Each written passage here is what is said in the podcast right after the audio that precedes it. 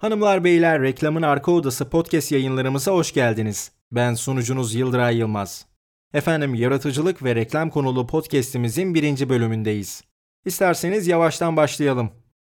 Yaratıcılığı basitçe açıklamak gerekirse kutunun dışına çıkmak olduğunu söyleyebilirim. Yani şunu demek istiyorum aslında. Hepimiz kendi kutularımızın içinde yaşıyoruz. Ve kutunun dışına çıkmak veya kutunun dışında düşünmek çoğu zaman zorlayıcı olabiliyor. Buna en güzel örnek diyafram nefesidir. Diyafram nefesi normalde bir insanın alması gereken nefes türüdür. Yani bu bizim normal nefesimiz. Ancak kişinin bunu yapması göründüğü gibi kolay değildir. Pratik ve bolca alıştırma gerektirir. Tıpkı kutunun dışına çıkmak veya dışında düşünmek gibi. Ancak en sonunda o kutunun içine tekrar girmeniz gerekir. Sonuçta orada yaşıyorsunuz. Eğer o kutuya tekrar girmezseniz yaşadığınız toplumla biraz sorun yaşayabilirsiniz. Örneğin Picasso gibi.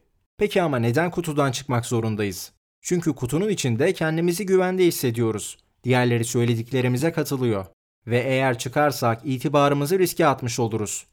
Ve bu da hayatımız boyunca yapmak için uğraştığımız her şeyi simgeliyor. Neden bu riski almalıyız? Şöyle düşünün biz bir ağın parçasıyız. Biz ağdaki düğümleriz ve aramızda bilgi paylaşıyoruz.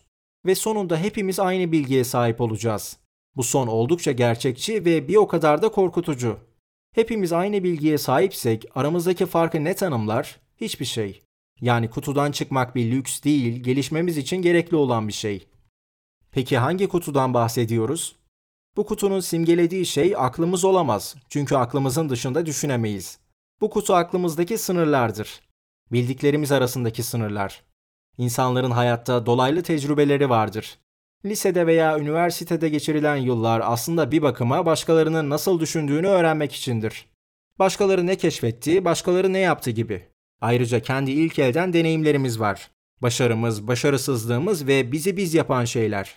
Bütün bunlarla birlikte kendimize bir karınca yuvası inşa ediyoruz ve bu şekilde iyi de yaşıyoruz. Bu yuva hakkında yani bu kutu hakkında ne kadar düşünürsek düşünelim kendimizi güvende hissediyoruz ve bu kutunun dışında ne olursa olsun bir bakıma bizim için görünmezdir. Peki kutudan nasıl çıkacağız? Bunu nasıl yapabiliriz? Bunu yapmak için başımıza bir elmanın düşmesini beklememize gerek yok. Çünkü dışarıdaki gerçeklik onu keşfetmemizi bekliyor. Kutuda olduğumuzdan dolayı fark etmesek bile kabullendiğimiz baskın fikirlerimiz ve tuhaflıklarımız var. İşlerin nasıl olduğunu biliyoruz. Çünkü hep böyleydi.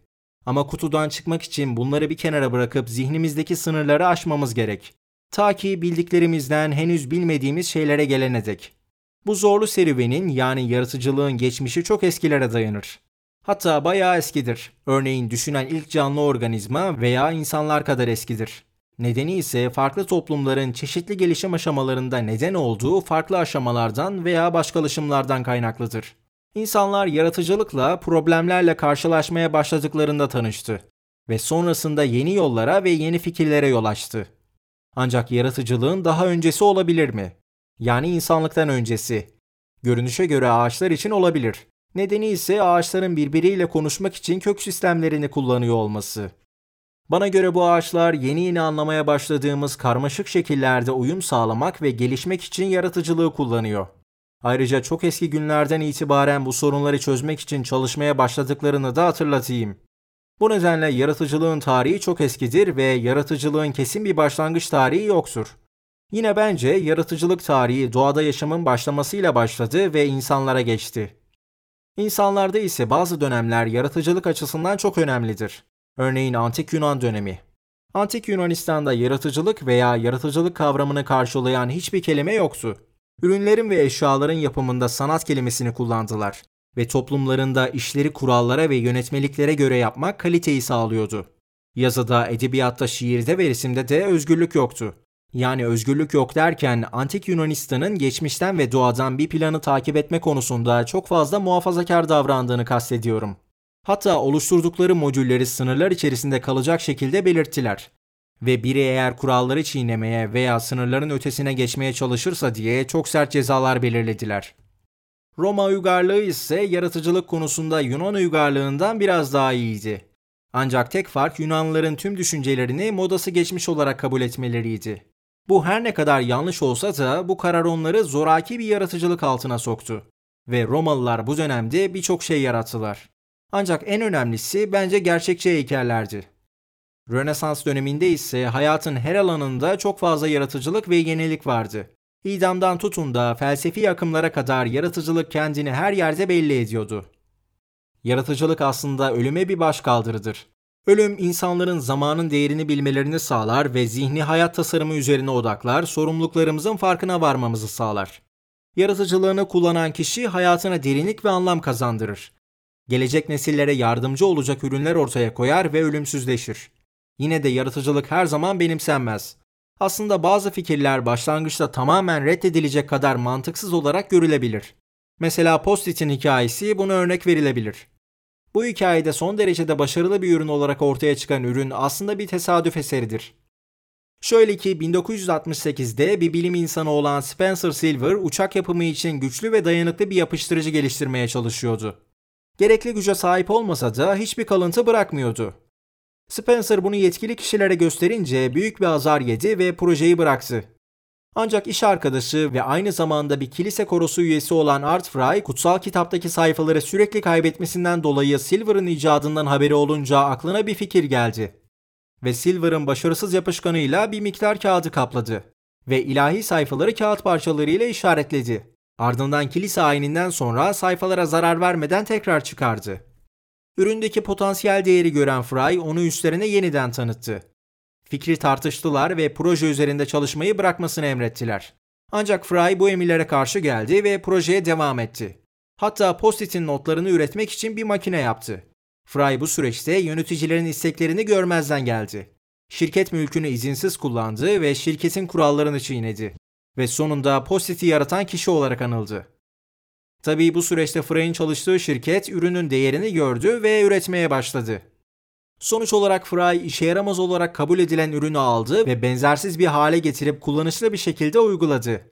Postit'in bu hikayesi yaratıcılığın hem olumlu hem de karanlık tarafını çok güzel bir şekilde yansıtıyor. Reklamcılığın kökleri de yaratıcılık kadar derindir. Reklamcılığın kökleri de yaratıcılık kadar derindir. William Caxton'ın 1477 yılında İngiltere'de ilk ilanı basmasından bu yana uzun bir yol kat ettiğimiz gerçek. Dolayısıyla bugünlerde reklam o günlere nazaran biraz daha fazla uğraş gerektiriyor. Ancak bu uğraşların kökeninde her zaman yaratıcılık yatıyor. Yaratıcılık reklam dünyasında öne çıkmak için en önemli şeydir. Bunu Bill Bernbach çok uzun zaman önce reklamcılıkta fark yaratmamak intihardır cümlesiyle çok güzel açıkladı. Bu sözün ardından uzun zaman geçmiş olmasına rağmen ben hala doğru olduğuna inanıyorum. Çünkü yaratıcılık daha önce de söylediğim gibi bir şeyler yaratmak için hayal gücünün veya orijinal fikirlerin kullanılmasıdır. Reklamcılıkta marka mesajına anlam katan şey de budur zaten. İnsanlar genellikle teknolojinin kendisinin teknoloji dünyasının en önemli parçası olduğunu düşünür. Ancak yaratıcı olmadan müşterilerle sağlam bir bağlantı kurmanın bir yolu yok. Reklam gürültüsünün ortasında fark edilmenin en iyi yolu da yaratıcı olmak. Ve en ilgi çekici reklamlar da hedef kitlenin dikkatini çeken ve devam ettiren reklamlardır. Gerisi sonsuz uçurumda kayboluyor ve doğrusu kaybolmaya da mahkumlar. Bir kahve dükkanına girip tezgaha yaklaştığınızı ve içeceğinizi sipariş ettiğinizi düşünün. Şimdi bu sırada yani tam sipariş vereceğiniz an tezgahtaki kişi her zamanki gibi mi diye soruyor. İşte bu kişiselleştirmedir. Burada sadece zamandan ve enerjiden tasarruf etmekle kalınmıyor. Aynı zamanda hatırlandınız ve bir bağlantı kuruldu. Aynı şey yaratıcı reklamcılık için de söylenebilir. Mesaj kişiselleştirilmiş ve yaratıcı bir şekilde karşımıza çıkarsa tüketiciler daha fazla etkileşimde bulunur. Kahve dükkanı deneyiminiz gibi çevrim içi alışverişte çok daha kolay hale gelir. Reklamcılıkta yaratıcılık yoluyla anlamlı bağlantılar oluşturarak müşterilere değer sağlamak, marka bilinirliği yaratmanın bir yoludur. Tüketicilerin ilgili olabilecekleri bir şey ise veya ilgi alanlarıyla alakalıysa bir reklamda yankı uyandırma olasılığı daha yüksektir. Firmalar bu şekilde yerleşik bir marka yaratabilirler. Hedef kitlelerine anlamlı, alakalı ve tutarlı reklam öğesi sağlayarak tabii ki. Geçmişten günümüze bakıldığında ortaya çıkan çoğu başarılı reklamın arkasında büyük bir yaratıcılık yatar. Bu yaratıcılık kutunun dışını ve insanın içini görmekten kaynaklıdır. Örneğin Apple'ın 1984 yılında yayınladığı reklam. Bu reklamda Apple kendisini piyasaya gelen bir kurtarıcı olarak gösteriyor ve büyük birader etkisi altındaki insanları kurtaracağının mesajını veriyor. Bu reklam sadece bir kez yayınlandı ancak etkisi çok daha öteye gitti. Nedeni ise reklamın gerçekten de yaratıcı ve etki bırakıcı olması. Yaratıcı reklamlara başka bir örnekse CPB'nin Burger King için yarattığı itaatkar tavuğu. Ayrıca bu kampanya dünyanın ilk viral kampanyaları arasındadır. Kampanya 2004 yılında bir mikro sitede hayata geçirildi. Bu mikro sitede ziyaretçilerini karşılayan maskot tavuk kendisine yöneltilen tüm komutlara bir şekilde yanıt oluşturmaya çalışarak izleyicilere eğlenceli anlar yaşattı ve insanlar sadece bu tavuğa bir şeyler yaptırabilmek için siteye girdiler. Yaratıcı reklamlara bir başka örnekse CPB'nin Miami'deki bir evsiz barınağına yardım toplamak üzere tasarladığı bir kampanyada da görülebilir. Burada barınağın pahalı televizyon reklamlarına ödeyecek parası yoktu. Bu yüzden ajans biraz hile yapıp yaratıcı olmayı seçti. Ve bunu alışveriş sepetlerini, çöp kutularını ve parklardaki bankları reklam araçlarına çevirerek yaptı. Alışveriş sepetlerinin üstüne dolap, banklara yatak ve çöp kutularının üstüne mutfak yazan tabelalar astılar. Ve bu tek kelimelik başlıkların altına bir cümle açıklamaya yer verdiler. Eğer evsizseniz dünya daha farklı görünür. Bu açıklamayla birlikte iyice güçlenen reklam aradan yıllar geçmesine rağmen etkisini yitirmedi. CPB tarafından yapılan bir başka yaratıcı reklamsa Entbir adında spor ayakkabı yapan meteliksiz bir şirket için üretildi. Perakendeciler şirketin Nike tarzı ünlüleri kullanarak pazarlama yapması için baskı kuruyorlardı. Ancak Entbir'in bahsi geçen ligde oynamasına imkan olmadığı için ajans yaratıcı bir fikir geliştirmek zorunda kaldı ve daha önce tanınmayan bir sokak basketbolcusunu şöhrete kavuşturma planı yaptılar ve Entbir karışık kasetlerini ürettiler.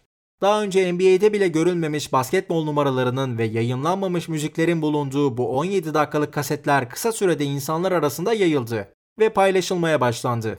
İnternet sohbet odalarında dünyanın her yerindeki basketbol severler az sayıda üretilen ve bu yüzden rağbet gören kasetlerin kopyalarını bulmak için yaygara kopardılar. Ve sonunda geleneksel reklam kullanılmadan yaratıcı bir şekilde karışık kasetler Ent1'i basketbol kategorisinde Nike'ın altında lider markalardan biri yaptı.